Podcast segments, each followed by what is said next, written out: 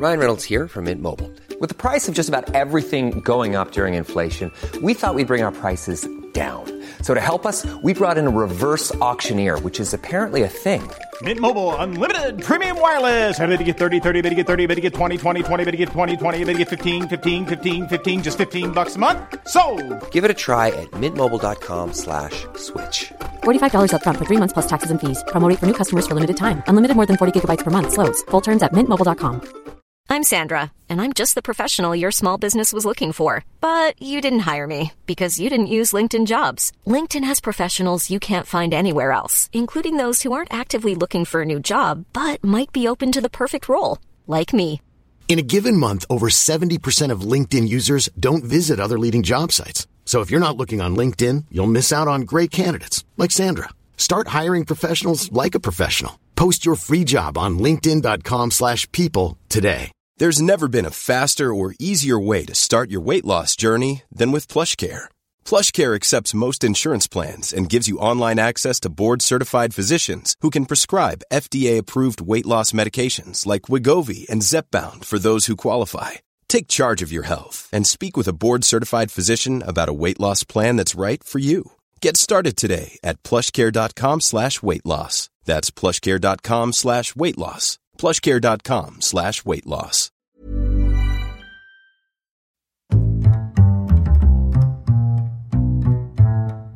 What is going on, everybody? My name is Connor Lawler. Welcome back to another week of Movie Mondays. This is the Heroes for Hire podcast. We are back again, talking all the week's movie news, entertainment news, and just generally having a bit of a chit chat. We're not doing any of that this Oh. week, Shaun. It's a big week, okay? We, what we did there, we laid a rug underneath the audience, and then we pulled that rug from under you. like if we gave you a planet and then pulled said metaphorical rug. Shaun, Oh. I- sorry, I just to, oh, just Oh, to let everyone know, Whatever I'm joined as always by by my partner in crime, Mr. Shaun Meighan. That's Uh, fair. Of house me and We of house of house Meighan. Um, I've been there, lovely spot. Uh, decor needs some work. So if we had just moved in, and then the pandemic hit. Okay, so um, this is Movie Mondays, and it's a very special spoiler-filled review episode of um, a movie review. Shaun, we're Yes. not talking any movie news this week. It's movie news free. We get to go all in for I don't know how long this episode's going to be. as long as it needs to be, Connor. as long as it needs to be. Um, and this week we are going to be reviewing Dune. Yes, Dune, Dune, Dune, Dune, Thank you. Dune, Um, Dune, Dune, Dune. a There we go. movie that has been in the works for many years. Um, and for a lot of ye- for a lot of those years, everyone's kind of like, "What the fuck is this going to be about?" Obviously, there was the books many years ago. There was even a, a movie in 1984. Shaun, everyone loves and enjoys. David Lynch's perfection. That is Dune 1984. He didn't read the books before he made it. Uh, He turned down Star Wars and said he was going to make that. that might actually make the the Patreon hat at some point. Is that that Dune? Don't movie. make me do that. Oh, I'm going to Don't make you do it. I watch Mighty Ducks. I watch Mighty Morphin Power Rangers. I am owed something. I watch National Treasure. So, yeah, you're welcome. world. So, Shaun, how our spoiler reviews normally work for if this is your first episode is we normally just kind of go not scene by scene, but in a general. We go in a sequence of the film itself because it's Yeah. we could just pick random scenes, but it's easier in context if we just go this builds to this kind of thing. That's the thing, and like I, I feel like the context talk helps us to even you remember more of how you felt watching it. I think that Yeah, way, exactly. Which I think Yeah. that's really important for a movie is how did it make you feel while you watched it? And so that is going to be my opening question, Shaun. But a bit of context. You have, of course, read the books. Five books deep I- at the minute. I. That's pretty big. I have not read any of the books. So I we are two different ends of the spectrum coming into Yeah. this film. And I think that's important because I mean you're gonna have people that have read the books and you're gonna have people that don't know anything about this world other than their friend kind of giving them a run through, like you do to me. Go, there's this spice. It's on this planet. They're going there. There's a whole family. There you go. Off you go yourself. Exactly, and like I, I, I, it's very important for this movie as well. And look, it, it it did recently get confirmed for a sequel, which I'm delighted about. But I think a lot of this movie, it's a balance between like pleasing people who have read the books and having like a broad appeal. Like that's Yeah. and that's a tough fucking line to walk. especially for something like this because I see I I've seen so many people be like, "Oh, this is highbrow." Like this is I was I even read like this is Star Wars for adults, and I'm like, I think Star Wars is for everyone. You can do whatever you want. Yeah. but I do feel like this has a harder line to go along because as much as it is similar in terms of Star Wars, there's a chosen one. He's got some powers. The whole thing revolves around him. There's he even has a powerful voice that he uses to convince people to do stuff. The whole thing is there, right? Let- and this can I also just say, by Star the way, Wars. yeah, yeah, Yes. Dune came far before Star Wars. So- oh, this is the inspiration for Star Wars, and the more I watched it, the more I was like, obviously, George, yes, Yes. that's what you do, George. but um, I think this is, has a harder life because, and this is breaking it down to be a very simple lef- le- uh, level. Nobody's got glow up swords, so harder to get the casuals in when there's not flippy swords going on. No, like the most like high tech fighting thing that they have is shields uh, in this Yeah. movie. And nobody likes shields. Nobody's like, I'm coming to the fight scene for shields. I want to see a cool dude with a glow up sword go around chopping people up. But I can can I just say, and I'm, this is this might you know set the expectations for the rest of my review. I like this first part of this Dune movie franchise more Oh, than any Star Wars movie I've ever seen. Oh fuck. Oh fuck. That Yeah, is. I said it. And you notoriously hate Star Wars. You've told me that. I like fifty percent of the movies. I think we worked that out at one point. if we work out by numbers, yeah. Like, look, I think the two of us very much like Star Wars. You're you're a big Revan fan. that's Oh, that's give how me I know Dark you like Star any Wars. Um, but I'm coming into this not knowing anything. So you coming into it, you, I'm assuming you liked it. Loved it. Really liked this movie. I think this is a masterpiece, Sean. I think this is unreal. Yes! Yes, we did it. We did it, ladies and gentlemen. We brought him in. But here's the thing I don't think it's even a masterpiece because of the movie itself. I was just so impressed that they fucking pulled it off. Yeah. That, like that that's what blew my mind the most because I went and seen it. And I was coming out and I was just kind of like, oh, that was really good. Like I really enjoyed it. And then every day since in my head, I just kept being like, how did they do that? How did they pull off this? Because not to go Doctor Strange on this, Yeah. but there's six million versions of this future that this movie's terrible. Oh, yeah. And it this could have is the one. down. If any of those elements that we've seen didn't work, yeah, this movie is trash. nine times out of ten, this movie is so boring. Nobody wants to watch it. It's so full of exposition. Nobody wants to trudge through it except for the lads who love the books. And this is perfect. But that the more I was just taking, like, how did you make this? Like, how did you get the exposition across? But not so much that you drag the movie down, but there's also action, but it's also a part one that leads to a part two. You're setting all of this up and making us like all of these characters played by all these amazing, like massive movie stars who all get their say. Like you're not thinking, God, they didn't get enough screen time. Everybody gets screen time. Everybody has an idea. Everybody has a point or Yes. their, a role in the story, and for and it still through all that story and introducing all of this intricate like world building stuff, it flew by, and I don't know how. Yeah. because- Like, this film is close to three hours long, but it did not feel it for me. Uh, no, it's it's maddening. one of the reasons I think that it works, and it, it now I'm not comparing this to 1998's Blade. It's just because we talked about it recently. What a, rant, But- what a reference! Go on. I know. I guarantee you, we're the only podcast to compare Dune to Blade 1998. Here we go. Blade, But right? It's a fully fleshed out world, and they just drop you into it. And Yeah, actually, yeah, I get what you're saying. yeah, that like the like things are just said in conversation between characters. They do a really good exposition thing that actually translates really well to the books.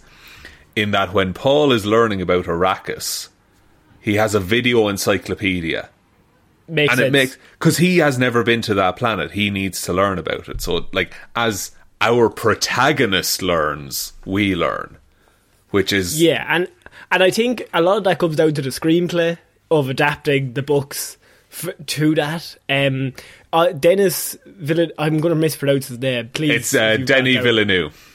Denis Villeneuve. Um, he, of course, was on the screenplay, but most importantly, um, they had Eric Roth doing the screenplay. Now, Eric Roth has is a five-time Oscar-nominated screenplay. Go Um, away, is he? he he won it for Forrest Gump, but he's done A Star Is Born. Uh, from the top of my head, The Curious Case of Benjamin Button, A Star Is Born, Forrest Gump. I can't remember the other two, but he's a five-time nominated Oscar Oscar nominee for screenplays, and Yeah. so him and you have Denis Villeneuve. They're working on this, and I, I can't remember the third person's name, but the idea of getting that book onto this screen is like so hard, and they pulled it off. There's like for so long, Dune was considered an unfilmable movie. Yeah, and, and to be honest with you, the more you told me about it, the more I this is going to hurt people's feelings. This is going to be shit. Yeah. this No. is going to be so boring. like and by all accounts it should be um, and if you go by the f- like if if if you're coming in and like this is the first like kind of realistic sci-fi thing that you've ever read then like the first 50 pages are fucking nonsense. And if you just get that far and stop you would be forgiven for thinking oh this movie's going to be dreadful. But the, the vibe I got, the the vibe I got was the Fellowship of the Ring. In that watching it, you're like, holy shit, they're doing it. Yeah. How are they doing there, this? I had so many of those moments watching this movie uh, because a lot of this script, a lot of this stuff is ripped directly from the book.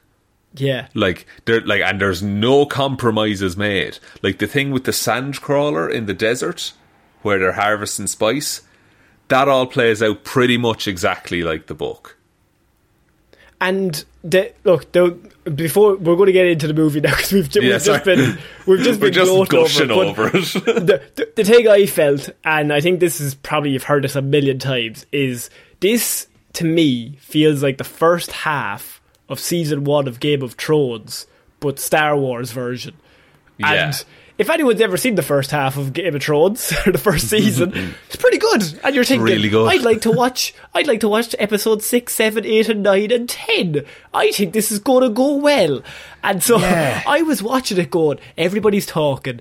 Everyone's talking about things that I have no idea, but I'm like trying to keep up. I'm trying to, I'm trying to like get all the family names. I'm trying to get all this, and I'm so interested in just people talking, and I shouldn't be, but I'm like, oh, and look, Denny, Denis Villeneuve, he did Sicario, which is fucking outstanding. Unreal. Like, yeah, in that- that regard that's a as well. masterpiece on its own.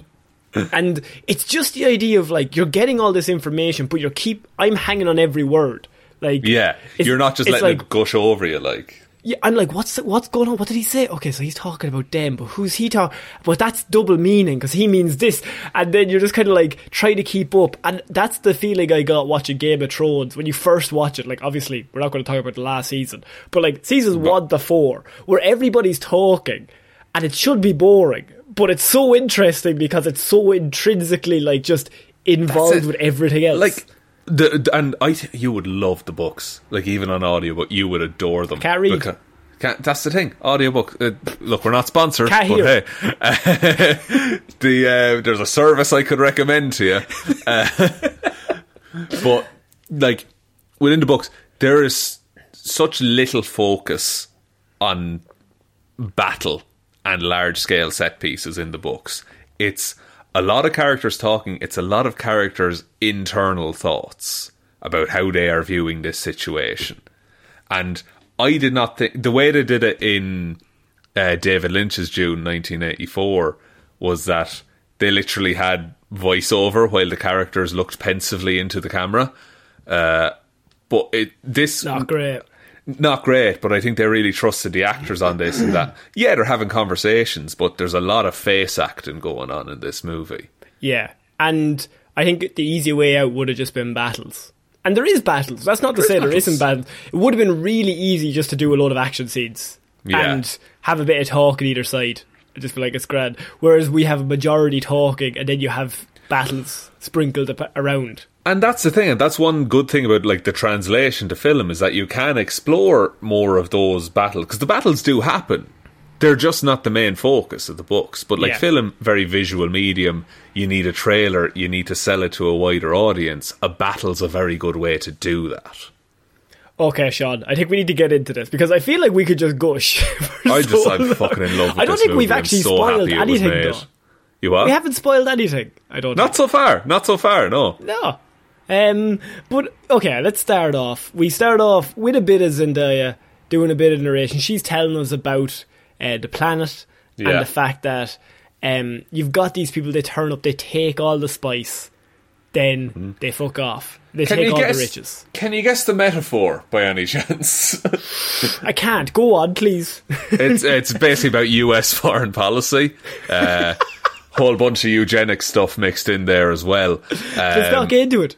Let's not get into it too far. Can I just say, just and I I might pepper in some like Dune facts. These are not necessarily in the books. They're just like they're told in fucking Wikipedia articles and stuff like that. But the premise of this world is that like it's I think it's like ten thousand years in the future from say It's ten one nine one. that's it, yeah. So it's about, you know, 10 millennia here from where we are, roughly.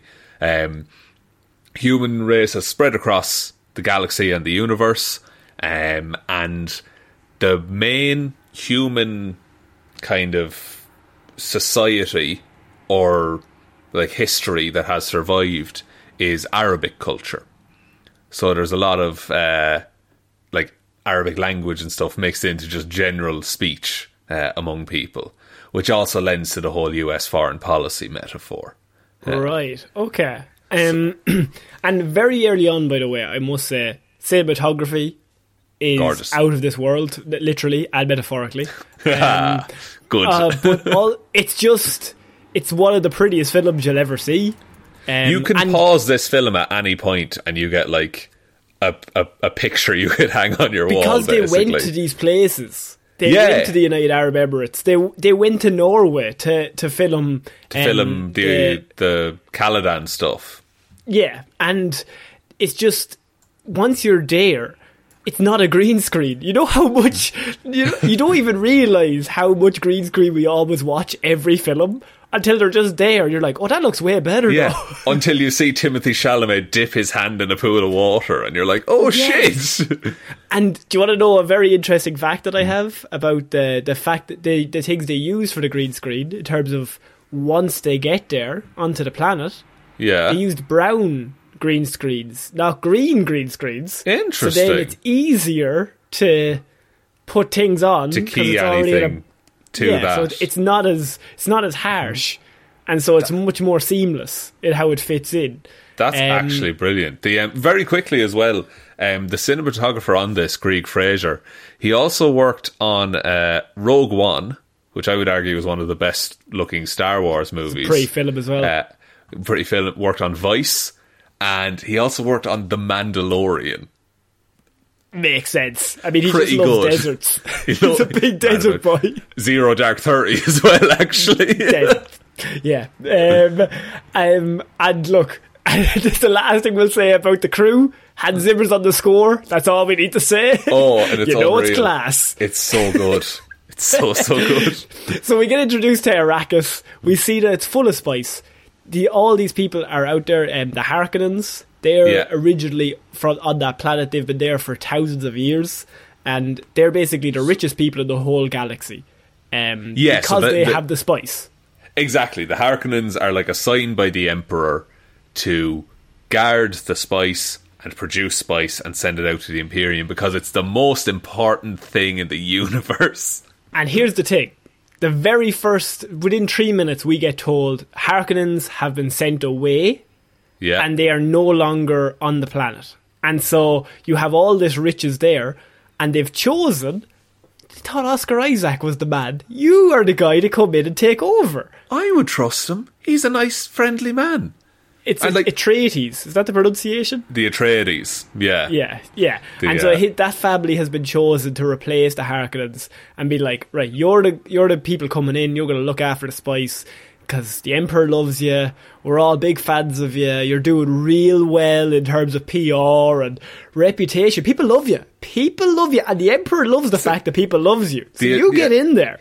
Was it like, and the Atreides are genuinely pretty well liked because they're like the nicest fucking noble house. They have because Oscar Isaac as the lead, and he's the nicest man in the whole world. there's a and like, uh, but like it, it, there's such a subtle way that they show up how they're like not up their own arses because they have there's this big ceremony going on where they hand over basically the keys to Arrakis and the Keys to the kingdom. Yeah, keys to the kingdom, and like Oscar Isaac is just standing there being like, "How much money did this ceremony cost?" Yeah, he, Like- I think he asked how much did it cost them to come here. Like, what's Yeah. the point? We could have just done this by email. Yeah, like oh, uh, that's the whole thing. They can't have email. There- There's a oh, No technology, just no technology. Sorry, no Shaun, technology sorry. at all. There was a there was a big cull of all technology and AI. Oh, let's not get into it. Let's not get into Yeah, it. we won't get into We're it. We won't get into movie. it. We're going off the movie. Um, but it just shows like like he's not about pomp and ceremony. He just wants to like do his job well. That's been passed down in his family since Yeah. like fucking Roman times. and we also have, and I'm gonna, I'm not gonna do this well, Shaun. We have a witch. She, she's there. Um, A Bene Gesserit. a Bene Gesserit.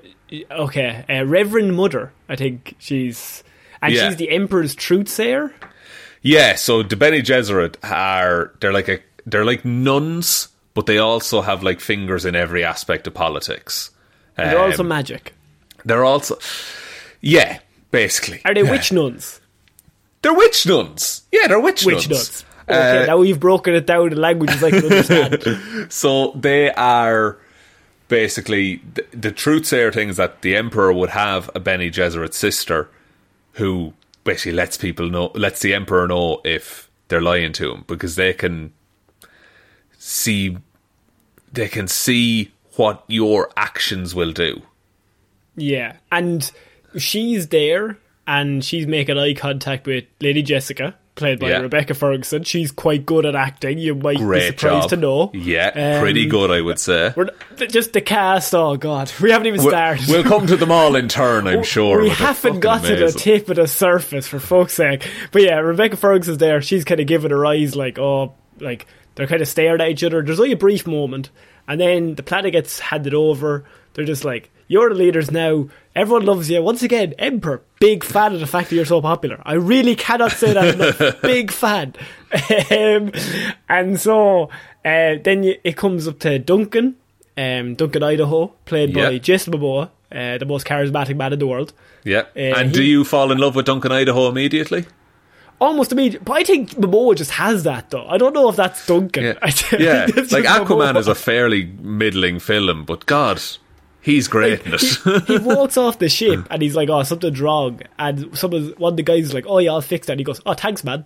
And I was Yeah. just like, "Yeah, thanks, man." yeah, you take that, man. he's, he's a nice guy. Um, and so Momoa's there, and uh, Timothée Chalamet, who we haven't actually spoken about yet. no, very small part in this movie, Timothée Chalamet. Um, he, by the way, he, before the ceremony, he had a breakfast with his mother, and you see that like he's practicing to use the voice. Yes. which he she's very good at because of course she's a witch nun.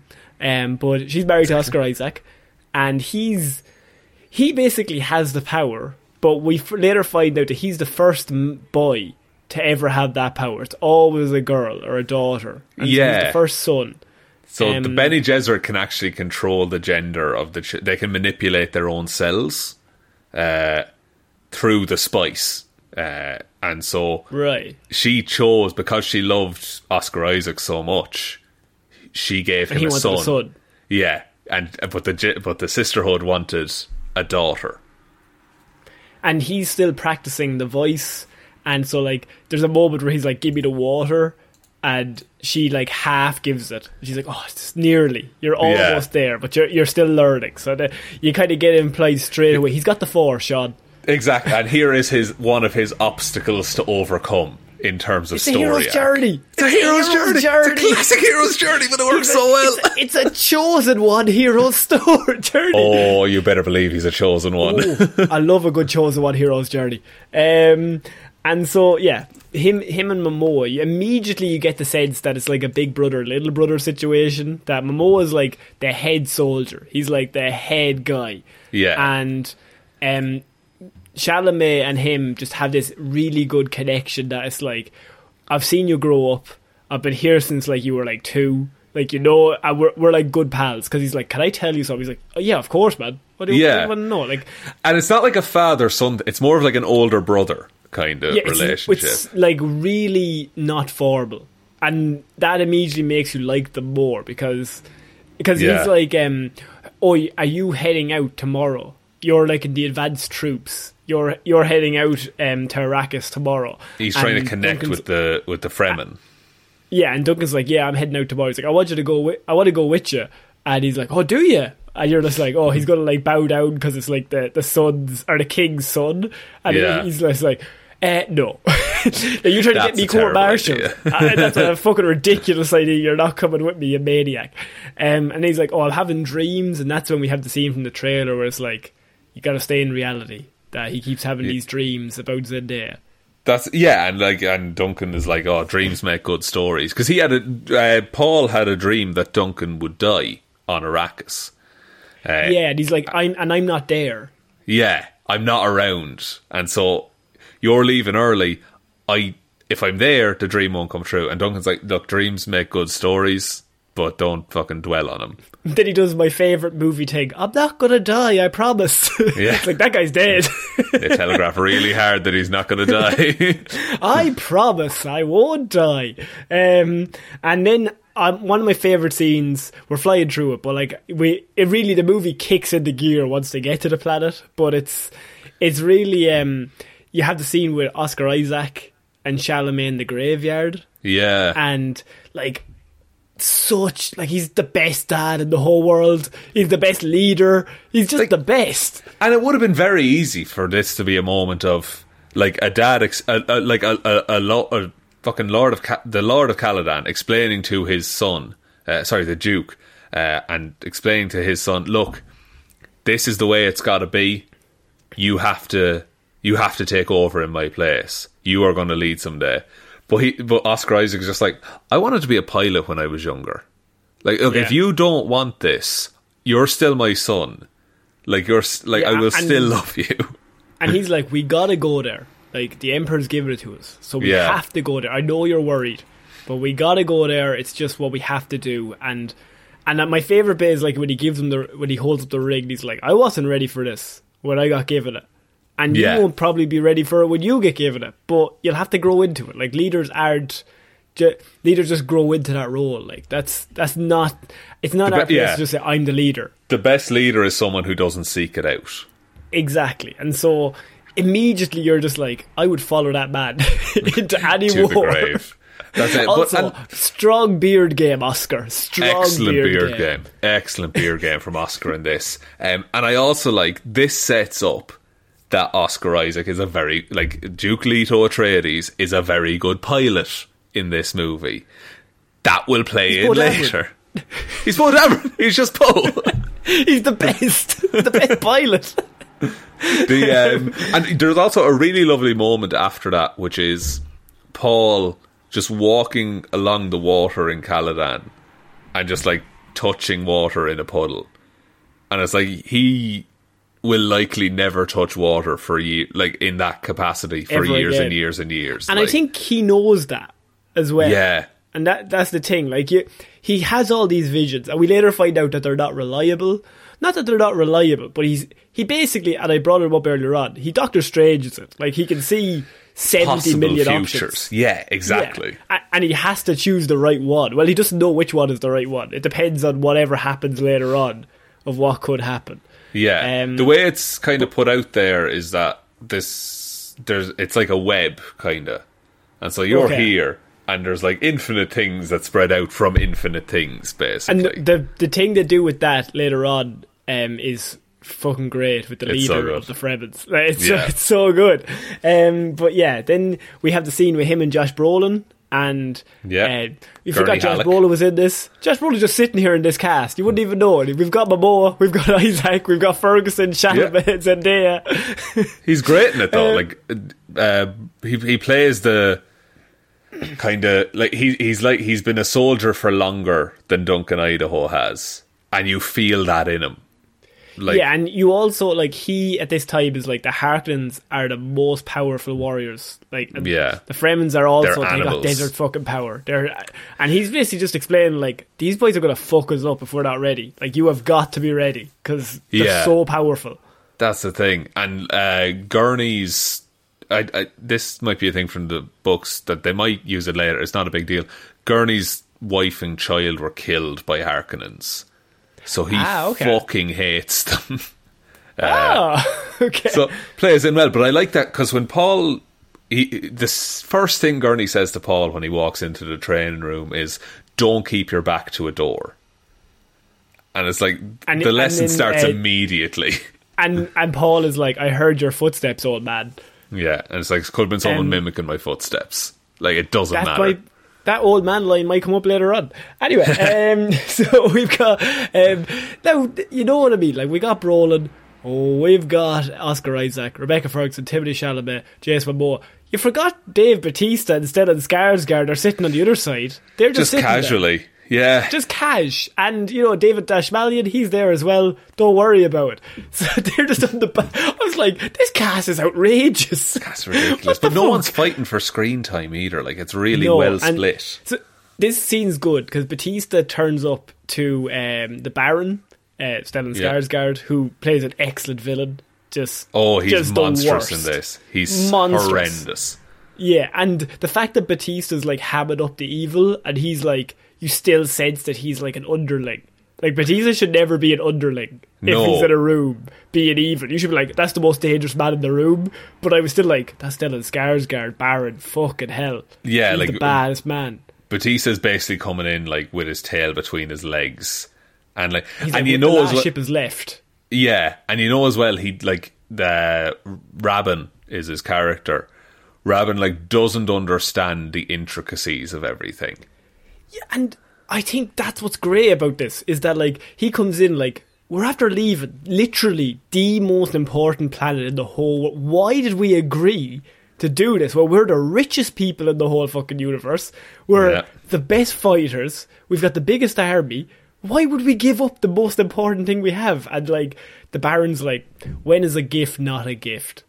When and so he's he basically at this point you're not fully sure of what's happening, but like it's so it's just so fun to find out. Like it's not beaten over the head. It's just like they're after leaving the planet, but it seems like they have it all under control. You're kind of like, well, why do they have it under control? Like, are the good guys have the the big rich thing? Like, Yeah, this is usually wrong. the end of the story. yeah.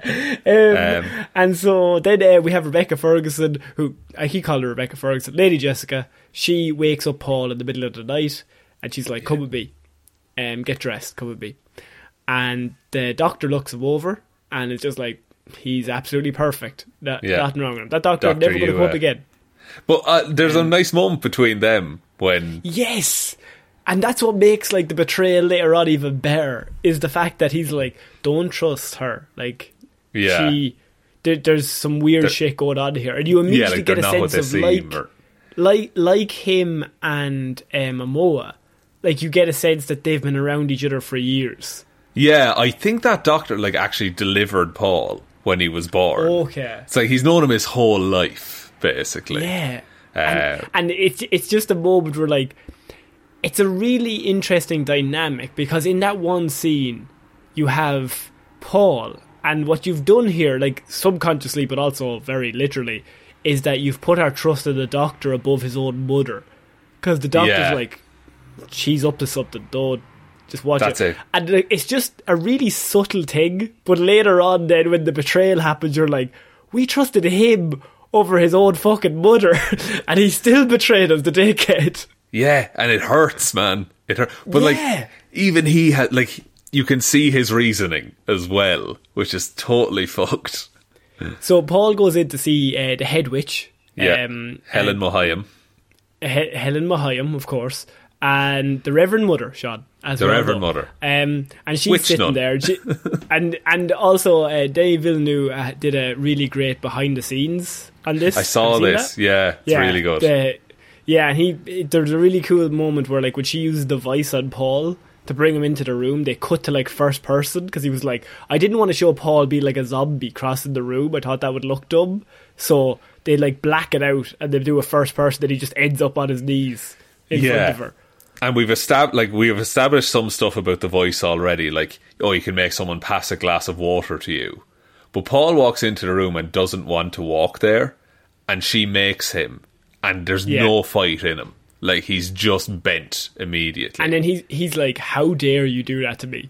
yeah So like, I, I like I, I like the fact that he's still like, "Who the fuck are you?" Like, just, that's it but like he- uh, and that line how dare you do that to me like he's a duke's son and there will be no repercussions for her controlling him like and that No. shows like this sisterhood is way above paul's pay grade yeah, and this is possibly. um I think this is the scene where I was like, "Holy shit, Chalamet's." Like I, I mean, I've always thought like he's pretty good. Like, Yeah. he's he's pretty decent. He's um, but in this scene, I was like, "Holy shit," because he does the whole thing where he puts his hand in the box. And you feel the most immeasurable amount of pain, and if you pull away, like your animal instincts would tell you, she has a dart beside his neck covered in poison that's going to kill. him. Gom Jabbar, it's called. Yeah, and Yeah. so it's it, yeah. If you give in to your instincts, you're going to die. Like it, And- even if it's in intense pain, you're better off, you know, putting up with it rather than dying. And I think my favorite part of the whole thing is like it's not even halfway through. It's not before he starts going like screaming. It's there's a moment where like his hand is there. And if we think about this, on set, he's literally just sticking his hand in a box and then they've said action. Yeah. And Chalamet just has to do it all himself and just like act out all of these emotions. That It's a big feeling call. it's a bit like that's so hard. Like just just make something from nothing. So he's just um he's there, and there's a moment where like after he gets over the initial like tingling, and he just goes like, huh, like, and it's just a moment of like. There's, there's just something comes over his face like holy shit this is stronger than I expected but I don't Yeah. want to show it to her and it's just like a slight moment I was like that's such a great piece of great piece of acting that Yeah, he's just kind of little the whole game away That's thrown in, Um, and she, he he does make a louder noise at one point, and she says, yeah he silent. starts screaming after that Yeah, and she shuts him up, and he just does his best to hold it in. Uh, Yeah, and, and that's all him. Like nobody else in that whole scene is moving. no, that's a regular box that he just put his hand into.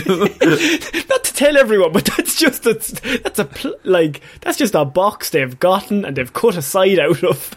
Said Timothy, put your hand in that, and now action. Go on. And I like when he pulls it out and he's like surprised that it's fine.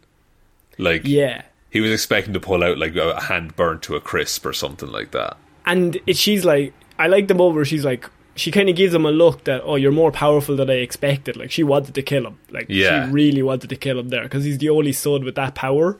So she's like, she wanted to get rid of him. Um, Yeah, because and the Bene Gesserit, they're, they're like they're a sisterhood. Like there's no males in it. And so then um, Lady Jessica comes back in, and it's at this point where he's like, I've been having dreams. And she has this like uh, great line where she's like, Oh, do your dreams come true? And he's like, Oh, sometimes.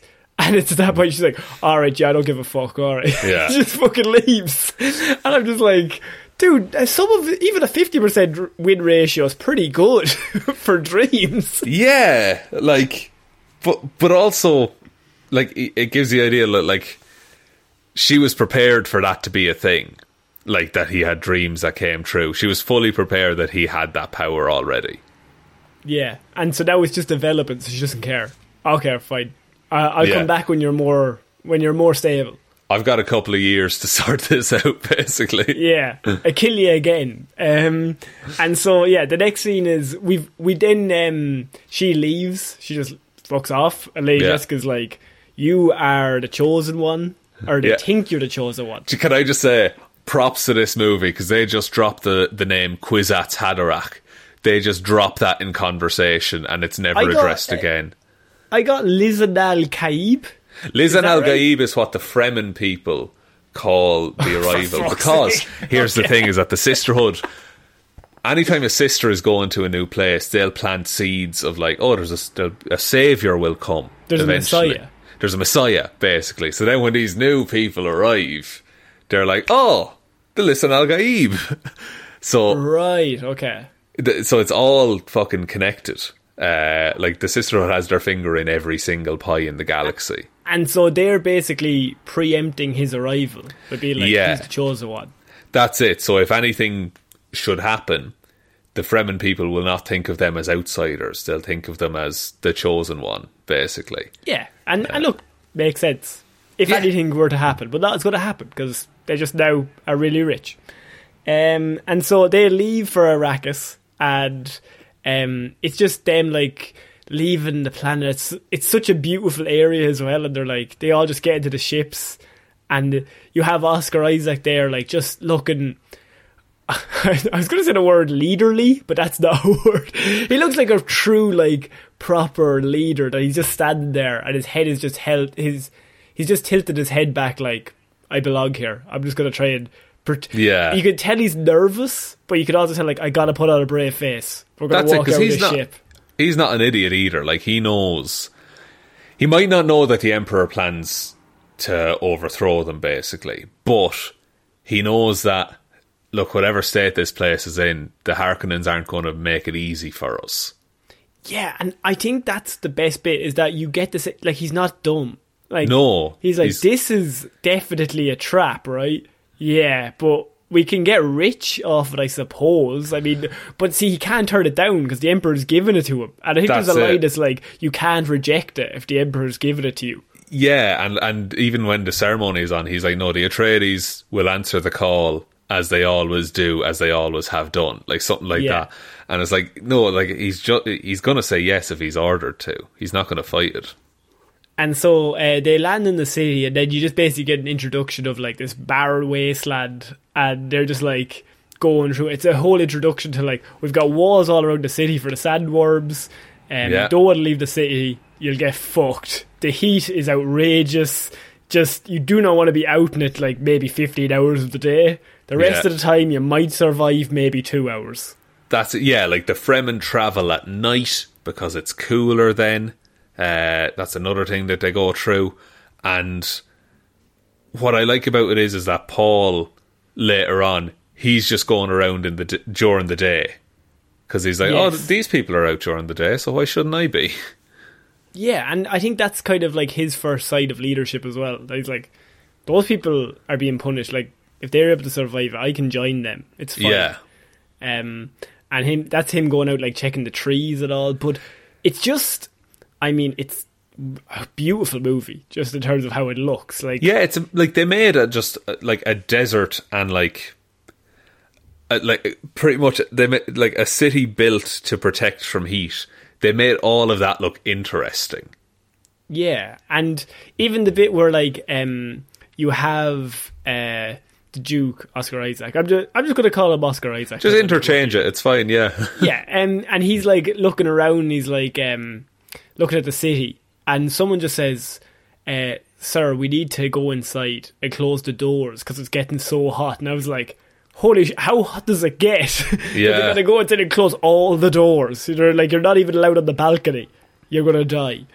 Yeah, like it's it's wild and it, it conveys it really well um, in a way that the, the, and the book the book does it well as well. But like it, it conveys in a very like you can see the actors being hot and uncomfortable kind of a thing, and it Yeah. just sells it a bit Um, more. And so while this is happening, we cut back to the Harkonnens, and fucking witch lady's there, fucking Helen. Hell yeah. Bitch. Um, hell no, Shaun. And she's Oh. like, put put the sound around us, and then this is when you find out. Sorry, can I just say, you know that spider thing that is Yes, in what's it? up with that? No one fucking knows. It's not in the book. No one knows what that is. Just a spider.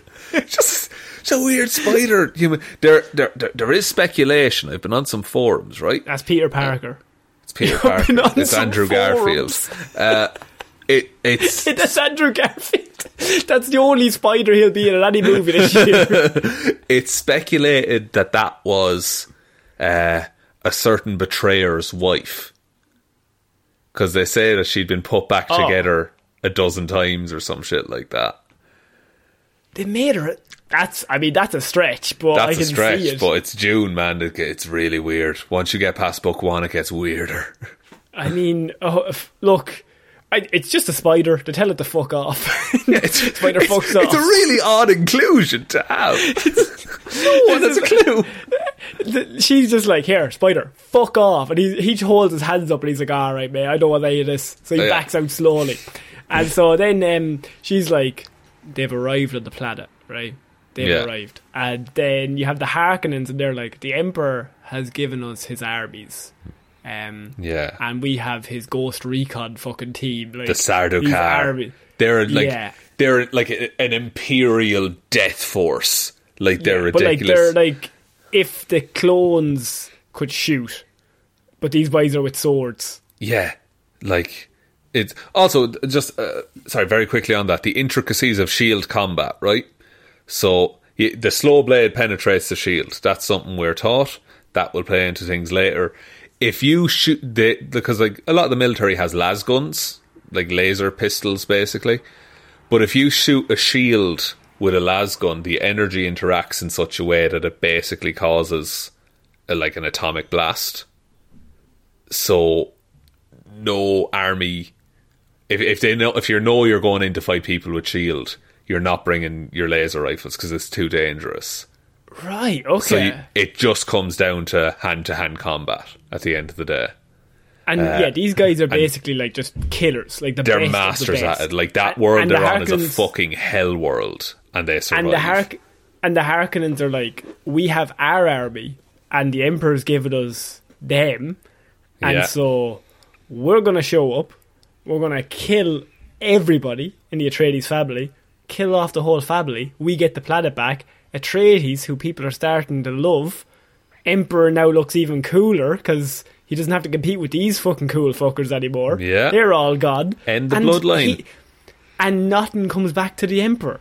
He loves the fact that we're coming out as the bad That's guys. it. We get our planet. We kill off one of the main guys. Because the Sardaukar, the, the Death Force, they dress in Harkonnen gear.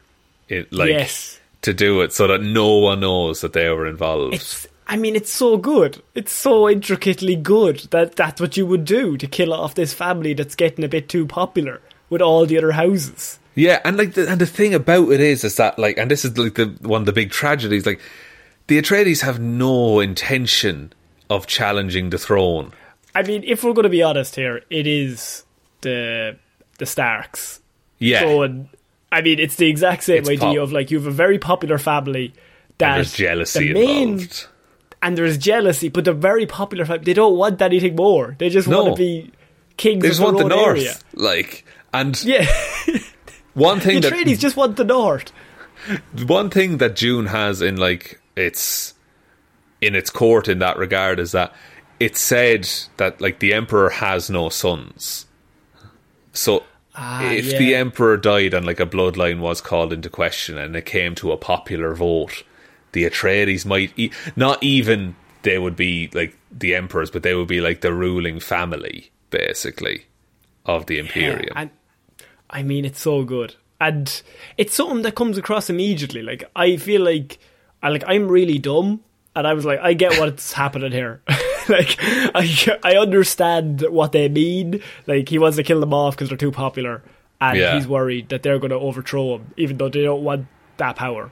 Um, and as I said, it's something similar we've seen in other projects, but other projects such as Game of Thrones, such as Lord of the Rings, such as Star Wars, all that stuff took it from this. So it's Yeah. kind of like fair folks. Yeah, it's it's a real yeah. It's like you know how to play a game because you've played other board games that came after that.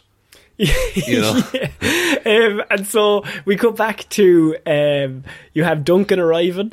Duncan arrives back, and Yeah. he's like, "I've been living amongst them for months, no weeks, I think he says." weeks, and he's Um, he's impressed with them, man. Like he's Yeah, he- he's like these And, are and look, warriors. you believe him. You believe Yeah. him immediately because you're like, "This is the most trustworthy man in the whole world." Yeah. Okay. Cool. Yeah, and he's like they're. like, I think it said like the Harkonnens counted like fifty thousand Fremen, but Duncan has been like actually getting to know them and talking, and there's like ten million on the Yeah, planet or something like that. because the Harkonnens have given them everything wrong. So in terms of equipment, in terms of the numbers, in ter- they basically like just said we're going to give the planet to you, but they just gave them wrong information. But it's it's by that proxy, it's also a decoy. So the Atreides could be like, "Oh, dickheads, Harkonnens! They did this to try and kill us off by giving us the wrong information." Yeah, th- like that that's wasn't the, that's all. what's happening here. That was just general shithousery on top of the murder plant. They're just like, let's do a on. bit of shithousery, then kill them all. ruin their days up to that point. Um, so yeah, Duncan comes back and he brings back one of the leaders with him. And Yeah, just like, is one- Stilgar is my dude, by the way. I love Stilgar Is so he? much. Yeah, he's a fucking great character. uh, Javier Bardem, who just turns up halfway through. And I was like, that's fucking Javier Bardem. Javier Bardem. There's a scene with Josh Brolin, Timothée Chalamet, Jason Momoa, Oscar Isaac, and Javier just walks in. Just walks in. That's It's a mad grand. cast list. Like it's fucking ridiculous. Um, and but I- I, like how this. Sorry, Go go ahead. Oh, I was going to say the the bit with the spitting is Yeah. funny when he spits, and uh, I like the idea that Oscar Isaac immediately like he doesn't react. There's constantly like the soldiers are trying to slice people. Yeah, Gurney Oscar is there Isaac's with stop. a knife, just ready to go. Yeah, Oscar Isaac stop. Um, because he's just like, let's hear him out. Because then Jason Moore says, "This is what his people do. This is actually a sign of respect. He's giving you saliva as a sign of respect." He's giving you his body's moisture because moisture is so f- precious to the Fremen. Like, and it's a nice way of getting that across really, really quickly. Um, I think it will come up more in book two, like the importance of moisture, but it they do it really nice. And Oscar Isaac, you're right. He he stays calm throughout the whole thing, and he's just like, I don't know this man's customs, so I'm going to let him do what he wants, and we'll see. Like he lets him keep the knife that's sacred to him, Yeah. the crysknife. Um, and he's he, there's a really good line, and Oscar Isaac is just like, uh, no, sorry, Duncan Idaho is like, um, we thank you for your moist, your body's mo- the gift of your body's moisture in the spirit that it was given, and that's like, it's so like I I I recognize that this is important to your people, and thank you for that. Yeah, and and that's what makes him a good leader. And Yeah. like, immediately, like you have this level-headed leader that's just like, no, let's hear him out. This is his planet. Let's not fucking piss him off. Whereas it would have been t- very easy just to kill him. Yeah. Be like I'm the king now. Don't just fucking don't. Nobody talks down to me, right? But then you Don't have spit war with ten million Fremen, like exactly. And so he's thinking logically because he's such a good, like, just strategist. Like, why Yeah. would I piss him off when we can work together? And you have it. these really two good leaders in the room where he's like, I want the best for the Fremen. He's like, well, I want the best for my people, and I don't want to stand on your toes. I think we can Yeah. work together. There's literally no to- point in us fighting. that's it. We need to mine the spice, but like your sietches, your people, you, the desert is yours outside of that. And and it's the complete opposite to the Harkonnens, who Yeah. were like killing them.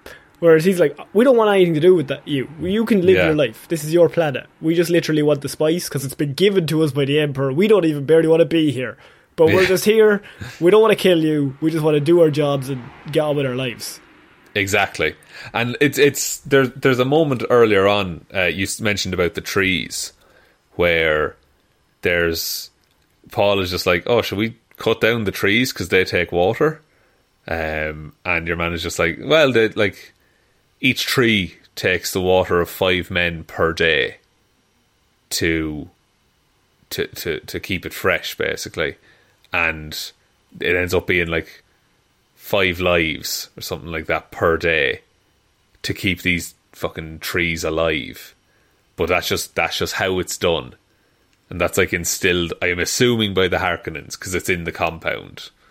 Yeah, and so it's just him just going along with the customs, not coming in to rip it all up. Yeah, And for example, in the next scene, they go out into the desert, and we have Poe Dameron, and he's flying Yeah. around.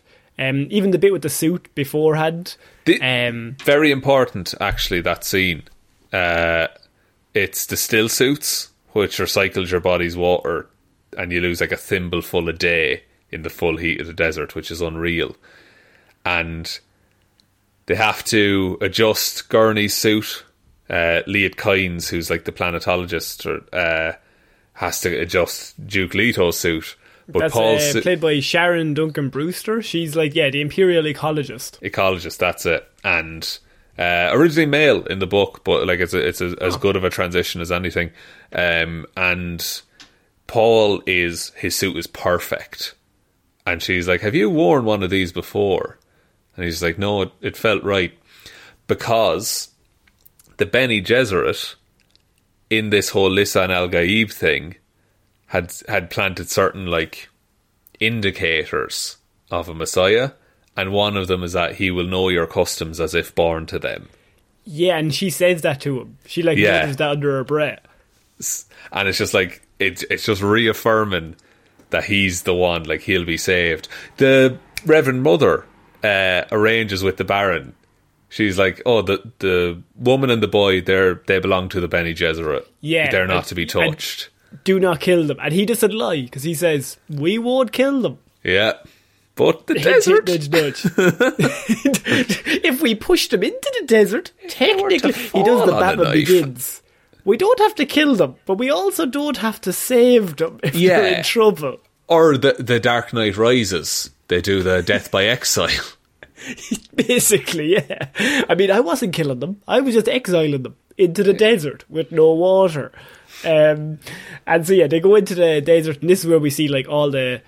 I mean, this scene is just there for the vast, the vastness of it all, and to introduce the sandworm, and Yeah. holy shit, looks fucking fantastic. It's so but good. The, the ship breaks down, and there's a big sandworm coming, so they're like, we need to get out of there. And so one of the ships that turns up to try and lift the the spice, I don't know what they're called, spice trucks. Spice Harvester, I think it is. Yeah, I, it's it's going to get it away, but one of the fucking arms is broken off. Not Yeah. broken, but like just not working. It doesn't attach. It's like four Yeah. points of contact, and one of them fails. It's a faulty be- piece of equipment that the Harkonnens have left them, just basically Yeah. to fuck with them. And uh, so Poe Dameron's like, I'm going to save them, don't worry. So he flies down, he lands. I have to go. I'm going to call him Poe because that's what he does there. But he's like he he tells them like, uh, listen, abandon abandon the crawler, like abandon the spice harvester. yeah, abandon the spice. It doesn't matter. Yeah, he uh, and he says like, damn the spice, get like save these men, like and Yeah. he's such a fucking good leader. I love him so much. He's going to live forever. And so. Nothing bad will ever happen to this man. And so he's like, "Yeah, guys, we gotta say, fuck the spice. Spice doesn't matter, even though it's the most important thing in the whole world." And the Harkonnens would literally kill everyone just for an extra piece of spice. Yeah. we're like, we're gonna save those eight lads in the fucking. I think it's twenty-one people. He's like, we got three ships, seven Yeah. each. We'll get them out of there. That, oh, but there's this beauty. Oh, oh, I'm so. Oh, it's such a good fucking movie because they're like, he, they're like. Paul says to his dad, he's like, these ships can only take six people, like six extra people in con- uh, addition to what we have. But then Paul is like, there's, I think it's a a, a refiner or a battery or something that weighs a Yes. hundred kilos each. So that's another man. So Leto is just like, right, get those off. Get throw those out in the sand and We we'll don't get everyone on board. yeah, like I'm sacrificing my shields just to get these people out The here. shield generators, that's it. They're a hundred kilos each. Um, and you Yeah, can't use the shields in the desert anyway because Like, it attracts we, the worms. we just need the people. Like we don't Yeah. need the shields. And so, um, and that's just like leadership at, at that point in crisis. And uh, you also have um, like the imperial ecologist at that point is just like looking at him, going, "Oh, he's slightly different. Oh shit! Yeah. Like he's not. He's not just here just to mine all the spice. He doesn't. That's he actually it. cares. Because the ecologist knows what's up. Liet Kynes knows what's oh yeah, up with this whole transfer. Hundred percent power. aware they're all going to die. Yeah, and Um, she's like, "Oh, this guy doesn't deserve this." Yeah. Um, and so they save all the people, and within that, Paul ends up like out in the spice, and Yeah. he's like breathing it in, and it's to use a Pokemon term, super effective Oh. against old Paul. He is sensitive to the old spice. It turns out. Um, He's high as a fucking kite by the time that Josh Brolin arrives. Yeah. And it's just like, and I like the bit where like, even when he's really high and he's seeing Zendaya and he's like, he's just daydreaming. No, not daydreaming, but like, he's seeing all these dreams constantly. They're just flowing through non-stop. And you get the sense that even when we're not seeing them, they're just constantly happening. Yeah. Um, and he, then Josh Brolin shows up and he's like, heard your footsteps, old man. He just kind of mutters it under his breath. And he just, you see Brolin's arm just grab him and drag him. It's like, you're going to Yeah. die if you stay here. Yeah, you need to sprint towards this ship right now. And yeah. And they they- get him into the ship and he's just like, he's absolutely out of it. And, and I like the fa- the bit where, um, we also missed the bit where he nearly got assassinated by the, the little fly thing. yeah, the And uh, he catches it. The Hunter Seeker, I think it's called. Uh, Oscar Isaac has the great scene after that where he's just like, your man's like, oh, fire me. Like, I'm going to give it. He's like, no, just protect my so, son. Just someone tried to assassinate my son. You want to repent? You fucking find them. Yeah, of course. but it's at this point where he's like a proper dad. He's like, what are you doing? yeah, You need he to actually he listen to properly chastises him. Like, it's like you cannot do that. Like, But like, not in a like, but not in a mean way. Just like, you could have died. Like, what are you doing? And Paul's like, I just got lost in it. Like, I just, I landed Yeah. and the spice just took me. he gets inspected by the doctor and everything. The doctor that everyone trusts. Doctor says he's, every, he's grand. Just needs a few tablets. He'll sleep all night by. Absolutely fine. Not a bother on him. And we're like, I trust that doctor with my Yeah. fucking life. So He's he's the guy. He's the guy. He'll make it to the end. Um, we all at, at this point he also finds out his mother is pregnant. Well, he finds out as in like he sees it. Yeah, because the spice has his has awakened something in Paul. It turns, you know, those dreams Yeah, it- that didn't always come true. They might be getting a bit more accurate. Yeah, basically he got interactive with the spice, and whatever magic he had, it just like multiplied it. Like it gave him a level up. He had uh, he had the Crash Bandicoot. He got the mask. Yeah, and now now he's gone. Now, now he's flying, so he is. Um, and so you have the bit where he's just like you find out the mother is pregnant, and then they all go to bed, Shaun. And to be honest with you, lovely night's sleep. Not a worry in the world. I think end of part one right there. And Uh, I'm thinking this is end of part one. I'm thinking this is a nice movie. Everyone's lovely. Everyone's alive. I've been loving it so far. Uh, a couple of things as well, just on the going to sleep thing. They're all given like sleeping tablets. the doctor gives them all sleeping tablets. Yeah, Yeah, and L- Paul takes them. Uh, Lady Jessica, I think, takes them. Leto doesn't. yeah, because he doesn't want that. He no, he's just like he's just. I want to fall asleep, fucking naturally. I'm under so much stress. In the books, he's awake for like days on end. He just takes caffeine pills to keep him going. Uh, and I like it, it. This is just like no, he doesn't want to fall asleep with synthetic things. Also, he has a conversation with Jessica, and he's just like, Yes. if it comes to it, will the Bene, will you protect Paul? And she's like, Of course, I'm his mother. I'm not asking his mother. I'm asking the Bene Gesserit. Yeah. Will you uh, protect You're Paul? weird. You're a weird witch nun cult. Yeah. Will you go with them or are you going to protect us? There's your one to two. Because because I think he says, like, Paul is very distracted. What the fuck is going on? What did you tell him? Yeah. That ever since he met your weird witch nun leader, he's yeah. been all over the place. He's been off. Yeah. And, it's and that's why he was down because he thinks that's why Paul was down by the ship, like nearly dying earlier on. He's like, his brain is not around. What did, what did you do to him? That's it. And yeah, and he knows like, oh, you can control people, like with your with your voice. What if she told him to go, you know, sit in front of a sandworm? Um, and so, I, and that's great because like that's proper parent stuff. That he's Yeah. he's looking out for his kid. He's like, what's going on with him? Something off, but he doesn't realize like it's the spice more so than anything else. Like it's not anything that she did. Um, no, it's just the environment. He's on a planet made of the stuff. Like, Yeah, and so what happens, Shaun? Next is the movie decides to just kick you in the fucking face for the next like hour. yeah, Um, because keeps it's all going. set up up until this point. It's all yeah, just like this is all prologue, man. this we're at the prologue and it's at this point about an hour and a half in the movie decides right let's kill everyone so um what happens is the Harkonnens turn up and they've Hell got yeah, their they do. their fucking soldiers their There's- ghost recon boys with them um and they basically the doctor betrays Leto Yeah, Um, Doctor, you uh, like betrays not just Leto, all of the Atreides. he turns down the shields, he turns off the shields, turns off all the defense systems, and then fires a dart into his back. And I like the fact that it goes to him and the shield protects him that he's wearing, but the dart is in a place that he can't reach, so it's just slowly entering his It's working bloodstream, its way in. and he can't get it. Um, and so then you have Oscar Isaac just basically paralyzed up against the wall, like he's he's awake but he can't move, and you see the doctor being like, "They have my family, like they have my Yeah. wife. I had to do it. Um, that was part of the deal." And Yeah, I'm, and he's, he's like, I'm sorry. Uh, uh, and Soz, two things: he replaces one of his back teeth with a poison capsule that will like Yeah. produce a poison gas give him just one chance to kill the fucking Baron.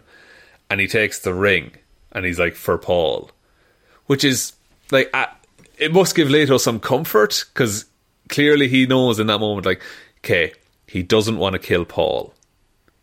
You know, like yeah, Paul's still alive. yeah, Paul is fine at the minute. and it's just it's just me and like and he's the type of person to be like I'll sacrifice my life. Just oh, he would my die in a alone." second for his family. Like he, Yeah, he wouldn't think so- twice.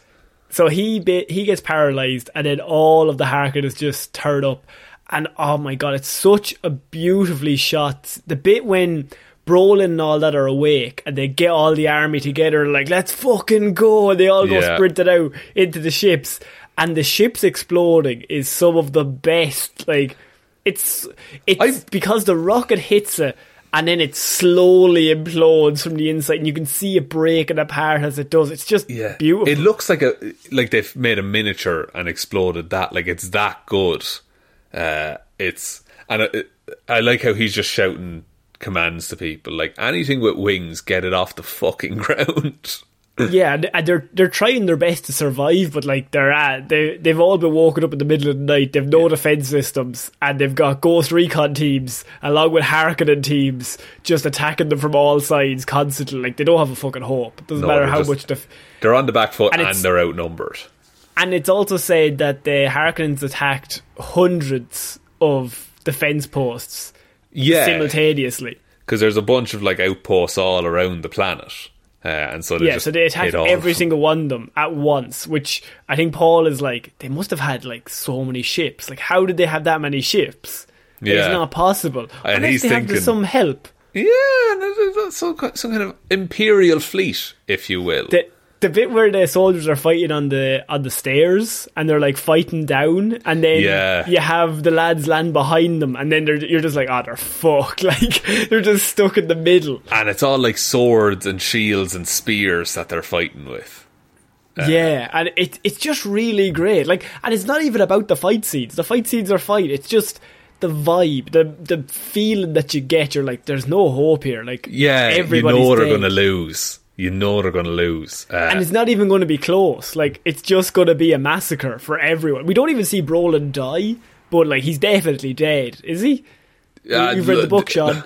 Look, there, look. I, what I will say, it's like Gurney Halleck, who is an amazing soldier and an amazing musician as well as it goes, but he's Oh. against the full might of the Emperor's death force, Connor. I assumed he was dead.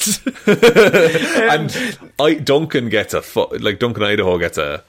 He just Yes. walks through, lads. Here, and and you get this sense that holy shit, you don't fuck with Duncan. So Duncan No. like leaves his room and he's like, "What the fuck is going on?" And he just sees soldiers and he just goes into game mode and he just starts mowing through lads and like more lads are coming from the left and he's mowing through them and he's just like, "These are not just Harkonnens." yeah, Like, because he knows by fighting them that they're like he knows their fighting stance. He's like, they're Yeah. in Harkonnen gear, but they're definitely not Harkonnens. they're these are a Um, different thing altogether. Uh, yeah, so then um, just them uh, Duncan's escape, by the way, is like really great because we're with him and he gets into a ship and he gets up into the fucking air. You're constantly thinking he's gonna die, he's gonna die, but Yeah. he gets out of there and he escapes.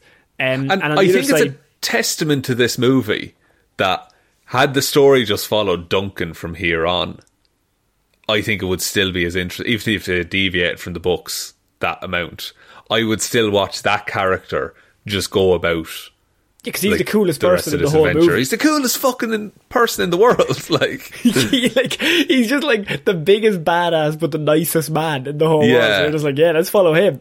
Um, you're right. On the then- other side of the compound, you have uh, Paul and Jessica being yeah, and, kidnapped. and they've been ki- basically kidnapped and put in a ship, and the Harkins are like, we're not going to kill them, but we're going to drop them in the desert. And then they start saying things like they're going to have sex with Jessica. yeah, a bunch of rapey um, stuff going on. Just a, Uh, a bunch of rapey vibes, which to be fair, up until this point, I was still on bad terms with the Harkins at that point anyway. There wasn't a Really moment where I was solidified like, it for this you, has though." turned me.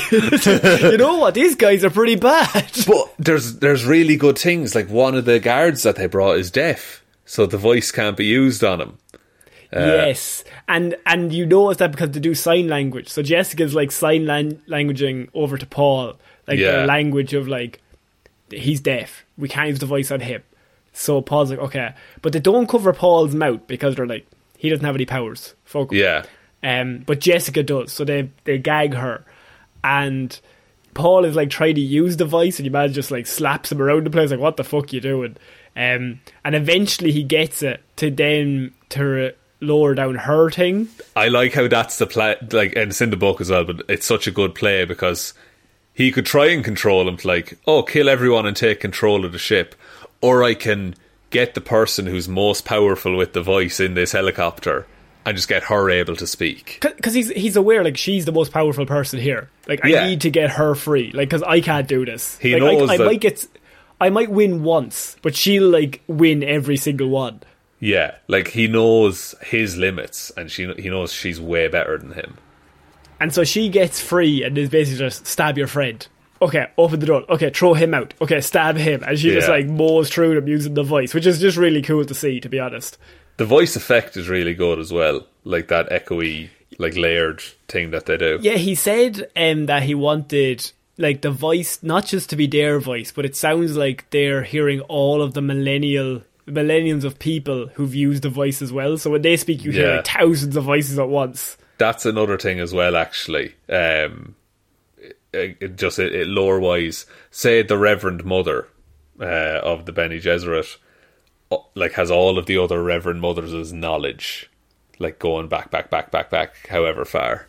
So that yeah, the, that the voice carrying the weight of all of those magical, powerful people makes a lot of Yeah. sense. And I just think it sounds cool, just in terms of a sound effect. Good stuff, Yeah. guys. The Um, sound design on this film is really good. Uh, we didn't really talk about, but the ornithopters, like the dragonfly helicopter things, Oh, beautiful. Uh, just fucking gorgeous. Sounds so good. Like the beat of the wings and everything like that. It's so good. And I mean, it's something so simple. Apparently, they actually went out to the desert and they just recorded the sounds of the sand, and then they just blew it up onto the screen to get it out. Like, instead, instead of like doing it just like not naturally, they just went Yeah. out there and they got this out Just and then they blew pouring it up for the sand movie. on like a sound stage or something. It doesn't have Yeah. the same effect. oh my god, everything's. They just went above and beyond. It shouldn't work, but somehow it does. Um, It does so- indeed. Also, you you know what I loved is the next scene where we have um, Oscar Isaac naked, and he's just like, and it's such a well shot scene of like, how do you absolutely destroy this man who like is a duke and he's like the He's leader. been so respectable and like so, like at the peak the whole movie. Yeah. And so now he's just paralyzed, completely naked, just like can't move at the one end of a dining table, and then at the other end you've Stellan Skarsgård, as all villains do, eating and talking at the same time, like Just telling instant, them like, like- you're, He's disgusting. He's a disgusting Yeah. human. Like, and he like he's so fat. Like he has the suspensor things, like the the floaty orbs. He needs them to move around because he's just so gluttonous. I suppose is the word. he, like it, he's just all. But the great shot is like you have him eating, and like behind him he has all of his generals and like all of his right and left hand men. And then on mm-hmm. the far side, you just have Oscar Isaac's just paralyzed body, just lying there, like you've, like you've got nothing. Like I'm after taking everything from you. Yeah, like, and thi- look, this might be me reaching. Do you know the statue of the Pieta, which is like Mary cradling Jesus after he came down from the cross? Yes, He's in that exact pose Oh, I don't know if you're re- are you reading a lot of forums, Shaun. I might be reading a lot of forums, all right, but I just think it's a fucking great scene. Uh, I, I, and it I gets just better. see- I the way I took it was just they've literally taken everything, even the clothes off his back from him. Yeah. like they've and you're just sitting at his They've table, ruined this eating- man. eating his food, and he's just got nothing left. Um, and yeah, so then the doctor comes in and he's like, "I lowered down the shields for you, bud. I, Yeah. And you said you were going to release my wife because this always works in every film I've ever seen. And this plan is going to work perfectly. You're the bad guy. You're definitely going to release release my wife now, right?" and the bad guy's like, "Of course I released course, your wife. you can go and see your wife. Yeah, I didn't tell you your wife was in heaven. And then he kills him because, of course, he does because the That guy who betrays him off. always dies. Yeah. Ever. Why would you trust Um, the Baron in anything? And uh, yeah, then you have the him talking to Oscar Isaac, and he's just basically gloating, and he's just like, "What did you actually think I would ever give up this planet? Like the Emperor wants you dead. Like nobody likes you and your family. You're just an awful person." Um, and Oscar Isaac bites into the tooth that's behind Yeah. him, and he And poisons him, and he poisons the whole room. Whole room, he, and he knows he's going to kill himself doing it, but he's like, it doesn't matter at this point. Like I'm Yeah, dead he has anyway. nothing. Fuck yeah, him. and so he, yeah, he, he poisons gas. There's a great scene of like everyone clawing at their throats, like Piter, who's played by David Dastmalchian, uh, like all clawing at the throats and robes and everything like that. And then the guard just like closing the door in a panic, Yeah, like, and everyone's locked inside. and you're thinking they did it. They're after killing the Baron. Wow, what a great choice! Well, I guess this is the end of the. Fi- oh no! oh, I thought it ended when they were all happy. Now I think it's going to end now when the bad guy's dead. Um, and so we come back to Paul and Jessica. They're in like a tent, and Yeah. they're basically like just in the middle of the desert now. Like they're fucked, and they're just camped out now underneath all this sand, and they're just kind of talking. And Paul is just like. I was going to word use the word sniffing, but he's inhaling so much spice Yeah. that it's just like I'd say huffing is the word. huffing like he's he's absolutely not there. Like yeah, he- I saw a lot of people criticize this scene. Uh, Did you? on the forums. Uh, but no, not on the forum. Like just like like a few news articles. I read a few Dune reviews, and people were like, the character of Paul is very like weird and off-putting, and like I'm like that's what he's supposed to be because he's like a 16 year old who just discovered he can see the future all at and once. And he also sees like he sees a million battles, and he sees him with blue eyes, and he Yeah. sees like him killing It's- people, and he also the most important part is that he sees a lot of people dying in his name.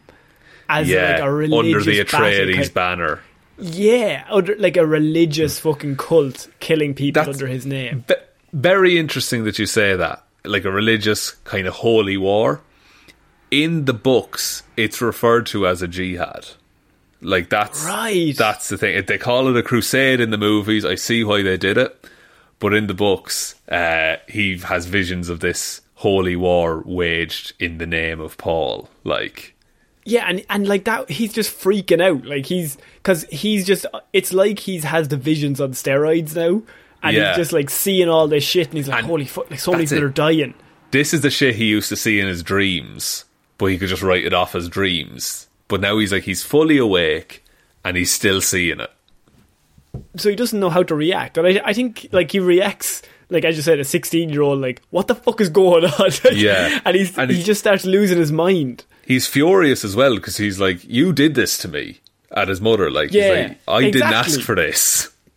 Like I just wanted to be a normal child, and you Yeah. gave me these powers, and now I have to see all these people dying in my name in some weird like war that I don't even know is going to happen. Is it going to happen? Is it not? I'm just seeing all these visions of all these people dying, and me dying, and you dying, and Duncan dying. And I've seen them all at everyone I once all the time. I've, I've seen everyone I love die multiple times a day. That's gonna Um, mess with you. And so they emerge from the tent, and eventually they, they like literally two seconds later, Duncan flies This is a beautiful scene. This is such a good scene. Uh, Go for it. So, so first of all, Duncan had already been, and he was speaking to uh, the ecologist Um, Yeah, I do like, you knew yeah. this was going to happen. That look, it was a small scene, but it's just like Duncan has figured everything out basically by this point. But he comes up and he sees Paul because Jessica. he knows. Sorry, he knows that the, those weren't uh, Harkonnen Yes. soldiers. So he's like, "You knew the Emperor was going to fucking do this to us," and she's like, "I wasn't allowed." Get involved. I just had to sit it's back. not my business to say. Yeah. Uh, but he comes up and he sees Paul and Jessica and he runs up and he hugs them both. And then he like he's like Leto's dead. And then he just drops to his knees and calls Paul my Duke. And yes. it's like it's like you're so loyal to the Atreides. Like you are still operating as if this family is still in control. Like, there's only three of you left. You three. Yeah. you're it. Like Like, that's it. That's the whole family. Unless somebody's left back on the whole planet, but that is, you are all that's left in terms of power. Yeah, and like in and like in chain of command, like because uh, Jessica and Leto aren't married; they're just like a concubine situation. So like Paul is the last person with the Atreides name. Like that's, and Duncan is still like, okay, I answer to you. And so uh, you also have um, at this point, yeah, as I said, Duncan meets them, and then you have um, them cutting back, and they're just like, "We gotta kill the son. The son's after getting away. We Yeah. gotta tr- hunt him down and kill him." Um, and so you have Duncan, he, him, and the ecologist basically take them back to. I'm to say her base. Is that what you yeah, describe it as? it's like an old um like ecology outpost that they had. Um, and so the Harkonnens wouldn't necessarily look for it, and it might be a bit safer, is what they're going for.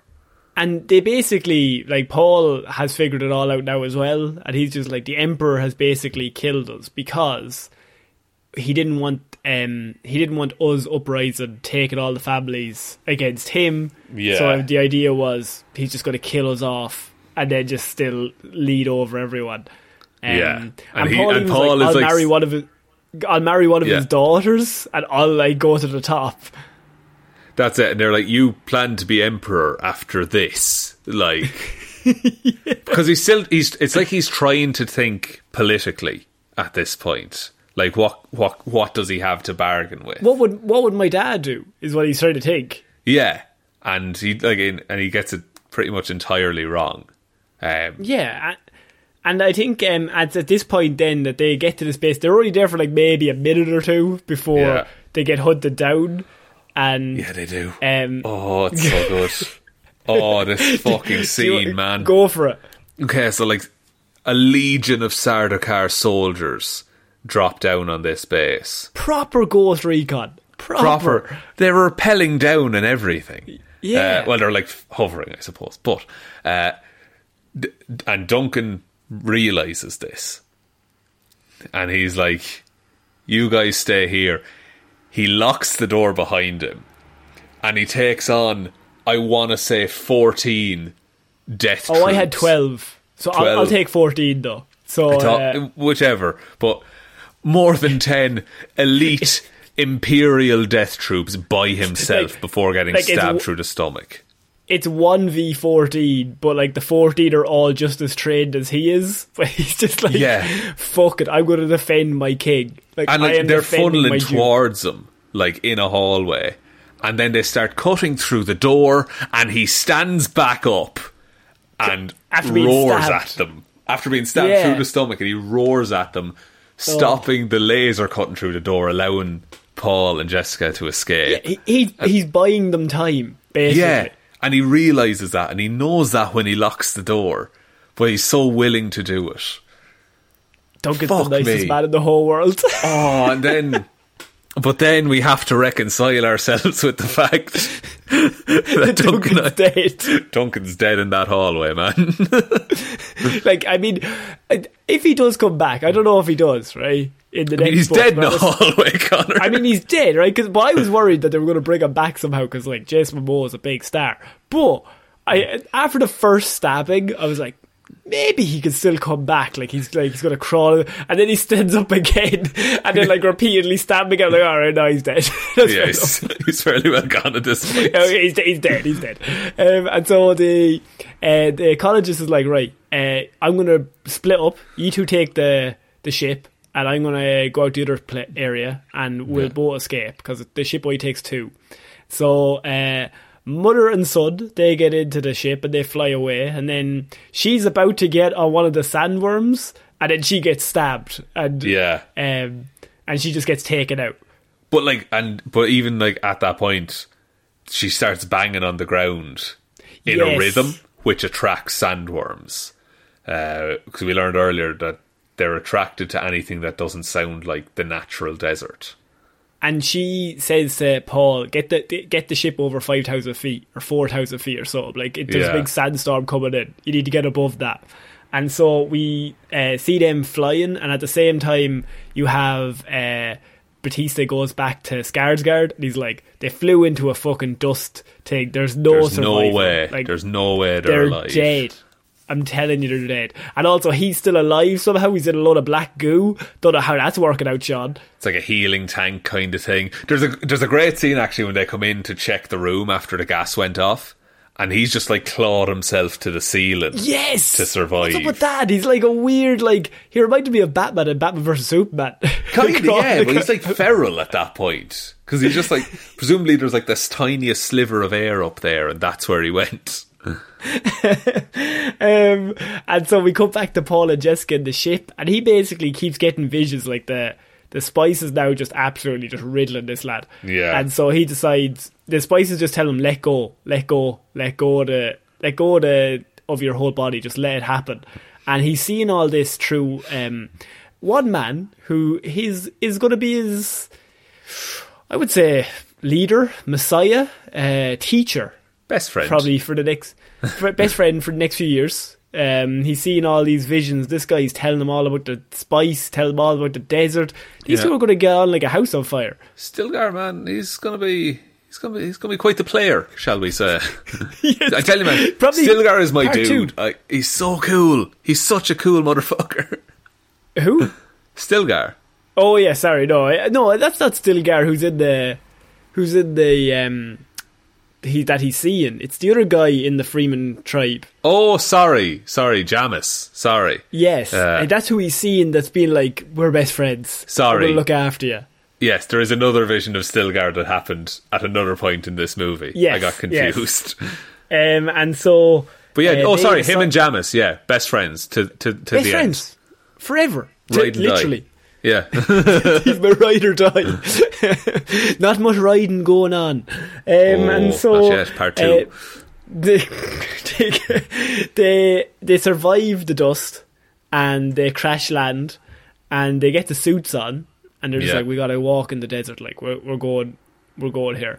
And so they do the sand walk as Yeah. well, which, Which- is a call back to earlier on. Yeah, because he was looking at it in the encyclopedia, um, and there's, I that looks sus- sus- substantially less goofy than I thought it would from the book. Yeah. But I suppose it makes sense. You just don't make a rhythm. Like, you just, you're Yeah, you kind of stagger your shit. steps, you sweep the sand, like to make it seem like, oh, this isn't a human walking around. and so they event they have a run in with a big sand, a big sandworm shot that is Yeah. set at um set at like dusk, which is perfect time because it's slightly dark, so the CGI doesn't have to be t- amazing. Still looks fantastic. Still looks But- class. and also it adds a level of horror to it. I think because you're just like, holy shit, where the fuck is it? I can't even see. It's not daytime, kind of thing.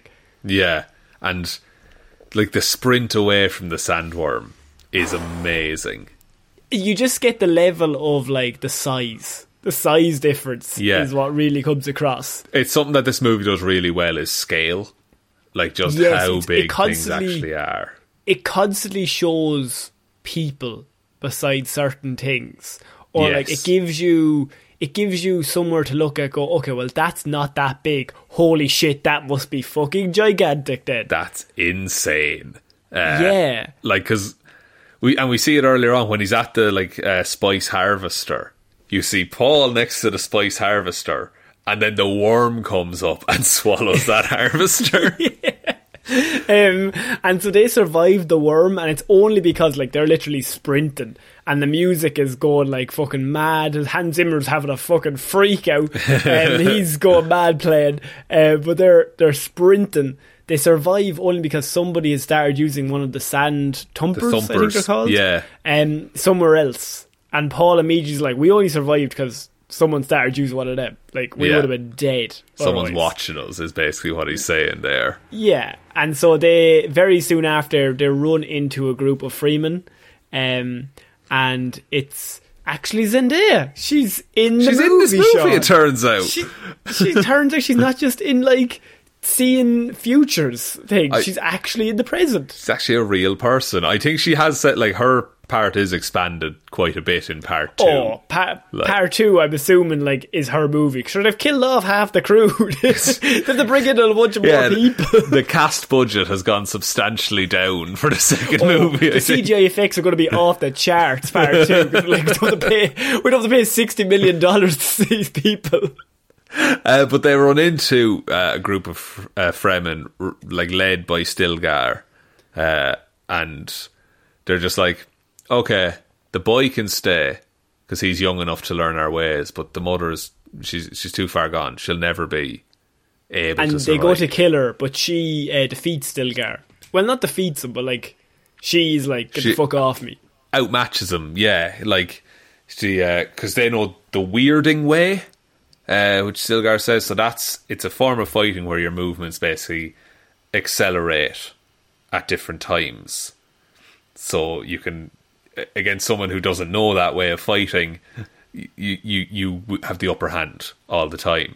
And Stilgar's even like, why didn't you say you could fight like that? Obviously, you can stay now.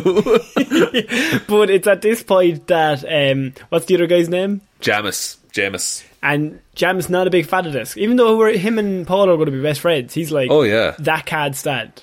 That she can't do that to our leader. I'm going to fucking, I'm going to put up a fight here. I'm going to fight her. But and but he but Stilgar is like Jamis, you can't fight her. She's a Sayyadina. That's the Fremen word for a Bene Gesserit. Ah, okay, right. And so, see, I didn't understand that. And so That's then, it. That's the thing. It um, just drops in like. Yeah, I think I didn't understand it, but I was going with it. I was just like, Yeah. okay, right, he can't oh, fight can't her. fight So her. who's- Perfect. okay, right, I, I get that gist. Who's he fighting then? And I'm like, okay, well, you only have Paul. So it's like, right, he's going to fight Paul. Yeah. And there's a, and Paul's like, okay, I'll be her champion. And so there's a great scene beforehand where Paul is seeing a million different futures and he's seeing himself die a million different ways in all these different ways in the fight. And I love that idea that like he's seeing all the ways that he loses and he sees them all so that he never does any of them yes. that actually in real life. And so, but the best part about this is I was like, but isn't that the guy that's going to be his friend? Like, can't end in death. Like, that's the guy that him and your man are going to be best friends. So it doesn't make any this. sense. The, And uh, so there's a Zendaya great also moment comes with- over to him. Yeah, she's Chani is her character's name, and she's like, if you're gonna die, you should. It would be an honor to die with this weapon, this. And that's the blade he keeps seeing all movie long that Yeah. he dies from. the thing about that blade, the reason it's sacred, it, for, it's a tooth from one of the sandworms that they call Shai Hulud, just means basically the god worm. Uh, but if you draw that blade, it has to touch blood before it goes back in its sheath. Like that's the tradition. So there's a moment earlier, and it's real subtle, but like because they all drew their blades when they saw Paul and Jessica first. Before they put them away, they all cut their hand and then I put it back in seen that. I didn't yeah. understand what was going on. Once the blade is drawn, it needs blood before it goes back in. That's their tradition. Or what? Like, it's just going to go, fuck off. no, but like, why does anyone do any tradition? You know, it's just like, oh, it's the right thing to do. Okay, right. I like the idea like you don't get blood, uh, you put it back in, and you pull it back out, and it just uh, crumbles. You like, be oh, fuck- fuck you. You'd be gas crack at the Trevi fountain. You know that? Why are you throwing money into it? I just don't understand customs, Shaun. Sorry. right? The, uh, what did Um, you think of the jewel?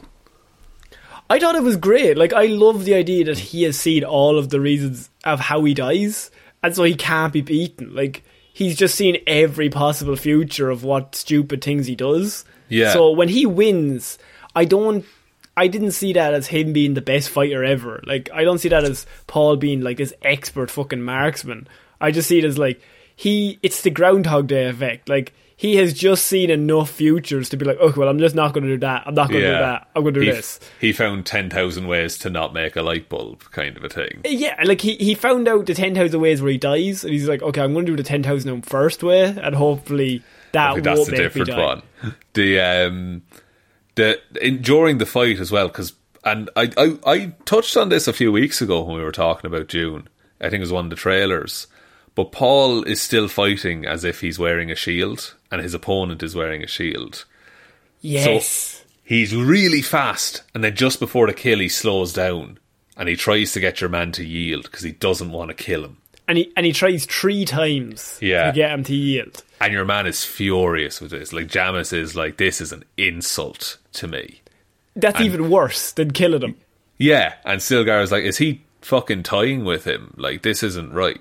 And Jessica's like, no, he's never killed a man before. Like he's, he's a fucking kid. Like we just he just brought here and his dad died yesterday, He's been through a lot in the last 48 hours, I'll be honest. and so like eventually he just decides, okay, I have to kill him because there's no way out of this. Like the guy won't give up, and so he has to kill his new mentor.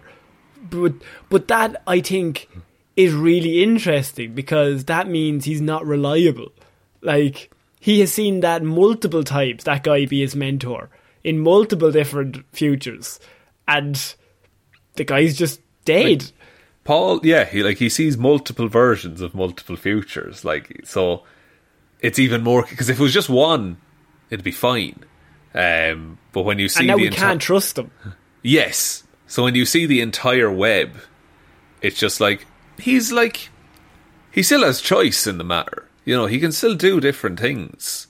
Um, And I think that's it makes him less like you don't have to nerf him then because when he does win the fight, I'm just like, okay, well he's seen all the futures, but he also seen this guy be his best friend and he killed him. So what do, next fight does he trust all the futures that he sees? How many futures does he have to see before he's like, okay, I have the general idea of how Yeah. not to die in this see, one? and what would be really interesting is if he was like, if he saw the futures that he wanted, and then was like, okay, this is what I need to do to make this happen. Exactly. Um, and you know if that happens or not, so don't be. I like. I don't have a clue, man. I, don't, I genuinely don't have a clue. I was just saying that'd be cool. How many books have you read? Uh, five. Fine, okay. Just to get that clear. Um, and so eventually he does win the fight, and the movie ends with him basically saying, I want to stay with Stilgar, I want to stay with the Fremen, I'm now Yeah. part of the Sand People, um, and I'm going to use sand power, and we're going to fucking take back this planet. Yeah, like his destiny lies in the desert. I think he says something. Yeah, like that. I think that's the line he says. And so the movie ends as a part one, a definite part one, surely. Yeah. Um, of like the first half of this movie. That the minute it finished, I was like, "Fuck! I want to see how it happens next, or what happens I- next." It was like a. I wanted to keep going. Like I've, I've, and I've not had that feeling with a movie like in a while. Like I think Infinity War had a bit of that, where I was like, oh, I want to see this carry on. But this is like because I like. And to be fair, I do pretty much know what's going to happen, but I want to see it on screen. I want Yeah. more of the same, please. Yeah, like I and I knew nothing of this movie going in, and it was just literally I finished it and I was like, "Fuck! I can't wait to see what happens next." It was, and I touched on it at the very very start, but it's the exact same feeling I got watching the early seasons of Game of Thrones when you're like doing a binge Yeah. and you finish an episode and you're like, "Fuck!" I may click on the next episode to know what know- happens. Do you know what it felt like? Is like you had maybe two seasons of Game of Thrones to binge, and you watched them all within like a week, and then you had to wait week on week for those episodes to come out. and you're just like, oh, it's trickling. But like not season eight, but like No, like no. season three. Like you you binge season three, you're like, can't wait for season four to come out. What the fuck is gonna happen? Like- Um, It, it's I'm I'm I'm honestly so happy that this movie did as well as it has. I'm delighted it's getting a sequel, uh, and like it's made decent money as well. In addition to it's it, it's on HBO Max as well, Which So it's, I think it's made um, as of our recording three hundred million dollars um, Yeah. on a hundred and sixty dollar budget or sixty million dollar budget. yeah, so, so- it's pretty much like doubled. Like you need to usually double your money from your budget to make a Well, with this cast, you'd probably need to quadruple it. Well, that's fair. That's very fair. But like, like they've done that in a time when a lot, you know, a lot of cinemas have restrictions or might not even be open and things like that. Also, with the HBO Max streaming, that was obviously going to take away uh, box office sales. So, in in regards to the film itself, what are I mean, I'm trying to think of some negatives because I think we've just been gushing over this movie non-stop. Yeah, Um, like uh, there are a couple, I suppose. Like it would be nice if the characters who have a lot of um, a lot of parallels drawn to Middle Eastern culture and influence. It'd be nice if they were portrayed by you know Middle Eastern actors. That's I think a fair casting thing um, that you could you could level against the movie. Um, but like structure wise, like I from knowing how much is in the books, like there's stuff that they left out. But quite honestly, you'd have to because it's too much. You know. Now, I I haven't read the book, but for me, just watching it, like it seemed like not it's not a perfect movie, but it might be a perfect adaptation if you were going to do an adaptation. Yes, that's like the best adaptation. Oscars would be like, Like like Has it- to be. it- that's a, that's not to say oh it's the best movie ever, but if you take that book. And as I said at the start, there's six million possible futures. You chose the one where like we're going to do the most justice to try Yeah. and get this out to the most people and get it watched by the most people and enjoyed by the most people, not just the people who just read the book.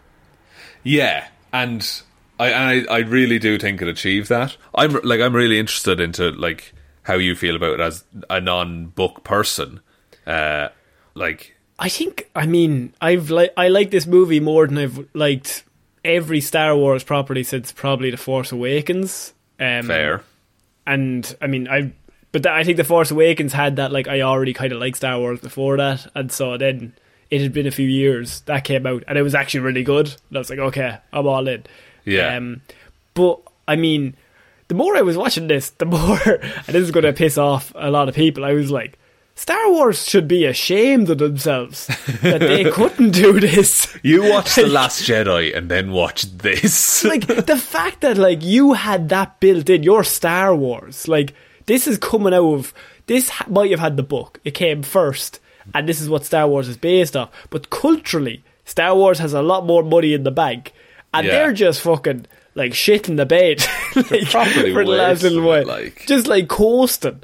And this Yeah. girl comes along and is just like, no, we're gonna fucking go all in. We're gonna do this right. This is pure sci-fi. And I was just like, Star Wars, you know you could do this as well. Like you don't have to coast of just being Star Wars.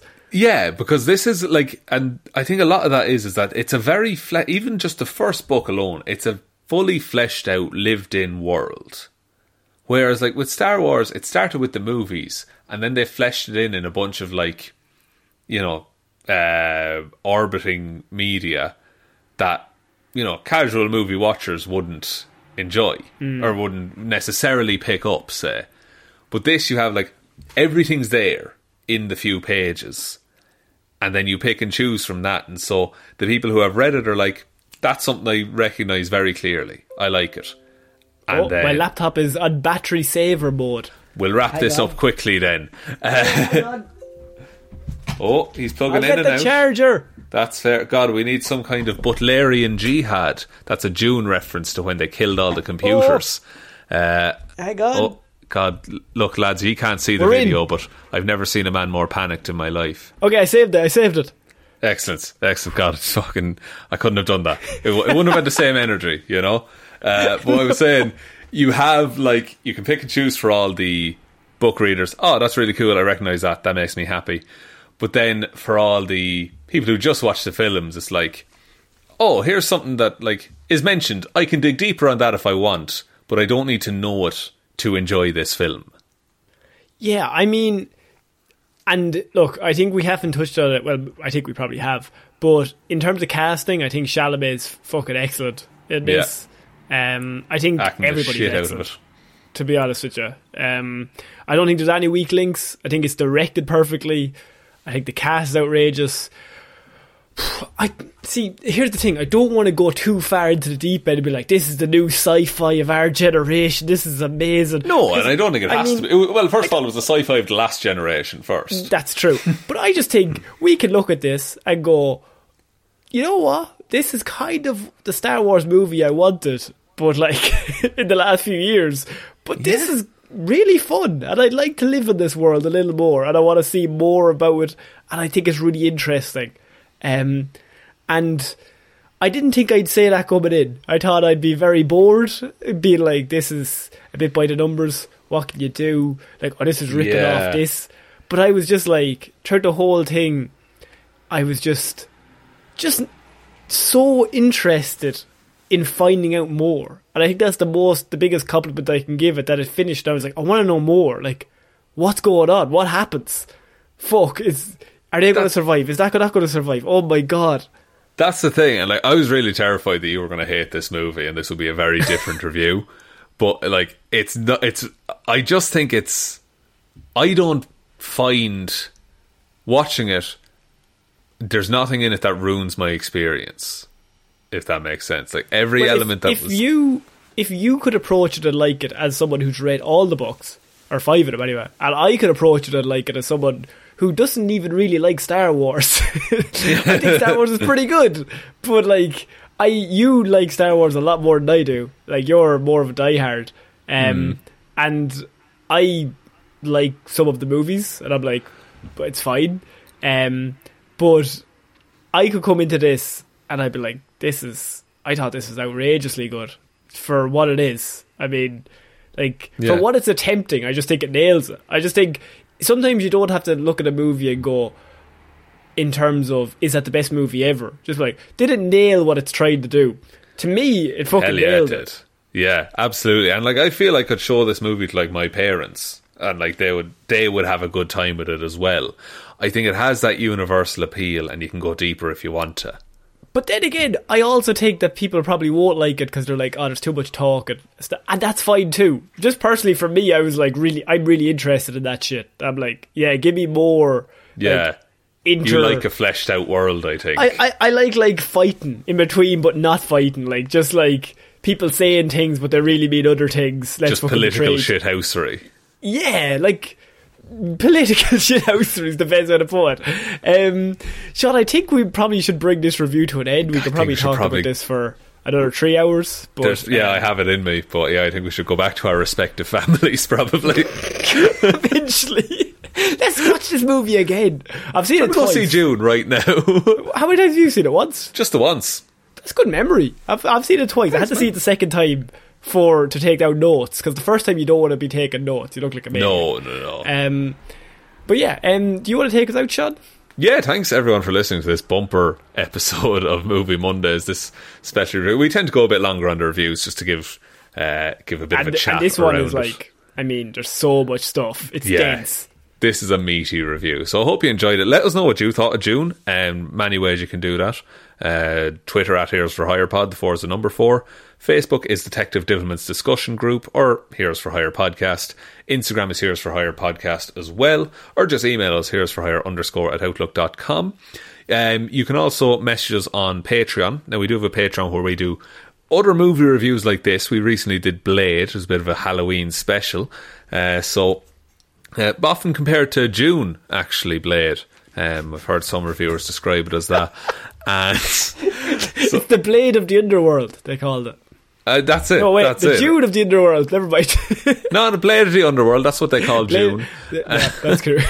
and so, special shout outs as well go to the new unofficial Wizard of Christchurch, Aotearoa, New Zealand, Waffles the Magic, Ciara Lawler, David Clarke, Ed Ball, Joe Bernie, Róisín Schrödóisìn Hally, Ryan Right Time Evanson, Shaun Heroes Don't Do That Jamieson, Dominic, Jessiah Florida Gal Green, Anna Team Irish Walrus Hjelmroos, Lil Dicky, one of the braver counsellors after a day of being creeped out, asked the boys their names McGrew, Danny McLaughlin, Ray, I can't believe Wanda did this, and Sammy DeLucia. Ah, you're missing one more, Shaun. Missing one more. Because we had Michelle, It's My Birthday Browne, who was also sent in um, and has become a patron today, about about two hours ago. Oh, Michelle, I, I updated the doc around noon. I'm so sorry, Michelle. Noon. Oh, You're, you're not keeping up with all the new patrons. oh, consider, Um, oh, consider yourself added to the list. So Uh, Michelle's uh, uh, husband actually uh, enrolled her. And, Oh, yeah? uh, and so she's called Michelle. It's my birthday, Browne. So I'm assuming either it's her birthday today, or they say that they listen to Weird News Wednesday. So it might be on Wednesday. I'm not quite sure. Happy birthday for both days. happy birthday for both days, and indeed all days. Every day should be your birthday. Every Uh, day. That's I, I eat so much cake, lads. Uh, but thank you everyone for the continued support and the new support. I feel really bad about uh, missing out on you, Michelle. But No, we got, I- I we tricked got you you. in there. You tricked me. I, I've been had, ladies and gentlemen. uh, but listen, if you want to get a shout out, if you want to join those fine people, head on over to the Patreon. Uh, we do movie reviews and TV show reviews and a whole bunch of stuff over there. But the best way you can ever help out the show is to tell one human being that we exist. Just a one, please. And I think that's about it, Connor. So I have been Connor Lawler, I have been Shaun Meighan. and we shall see you all next week. guys. Bye. Bye.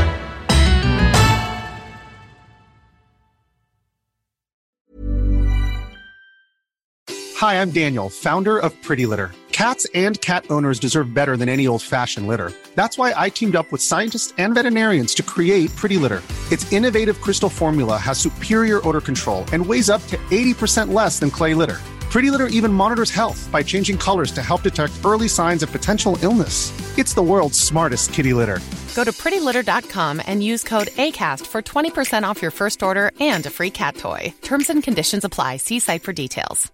Want to get a chiseled look in the jawline? Sculpt and shape your jawline with added volume from Juvederm Volux XC. Juvederm Volux XC is an injectable gel specifically designed to be robust enough to improve moderate to severe loss of jawline definition. And it is the first and only hyaluronic acid filler approved for the jawline. Add volume to your jawline for a chiseled look with Juvederm Volux XC. For important safety information and to find a licensed specialist, visit juvederm.com. That's J U V E D E R M.com. Not for people with severe allergic reactions, allergies to lidocaine, or the proteins used in Juvederm. Common side effects include injection site redness, swelling, pain, tenderness, firmness, lumps, bumps, bruising, discoloration, or itching. There's a risk of unintentional injection into a blood vessel, which can cause vision abnormalities, blindness, stroke, temporary scabs, or scarring. Talk to a licensed specialist to find out if it's right for you. Visit juvederm.com. That's J U V E D E R M.com. Planning for your next trip? Elevate your travel style with Quince. Quince has all the jet setting essentials you'll want for your next getaway, like European linen, premium luggage options, buttery soft Italian leather bags, and so much more. And is all priced at 50 to 80% less than similar brands. Plus, Quince only works with factories that use safe and ethical manufacturing practices. Pack your bags with high-quality essentials you'll be wearing for vacations to come with Quince. Go to quince.com slash pack for free shipping and 365-day returns.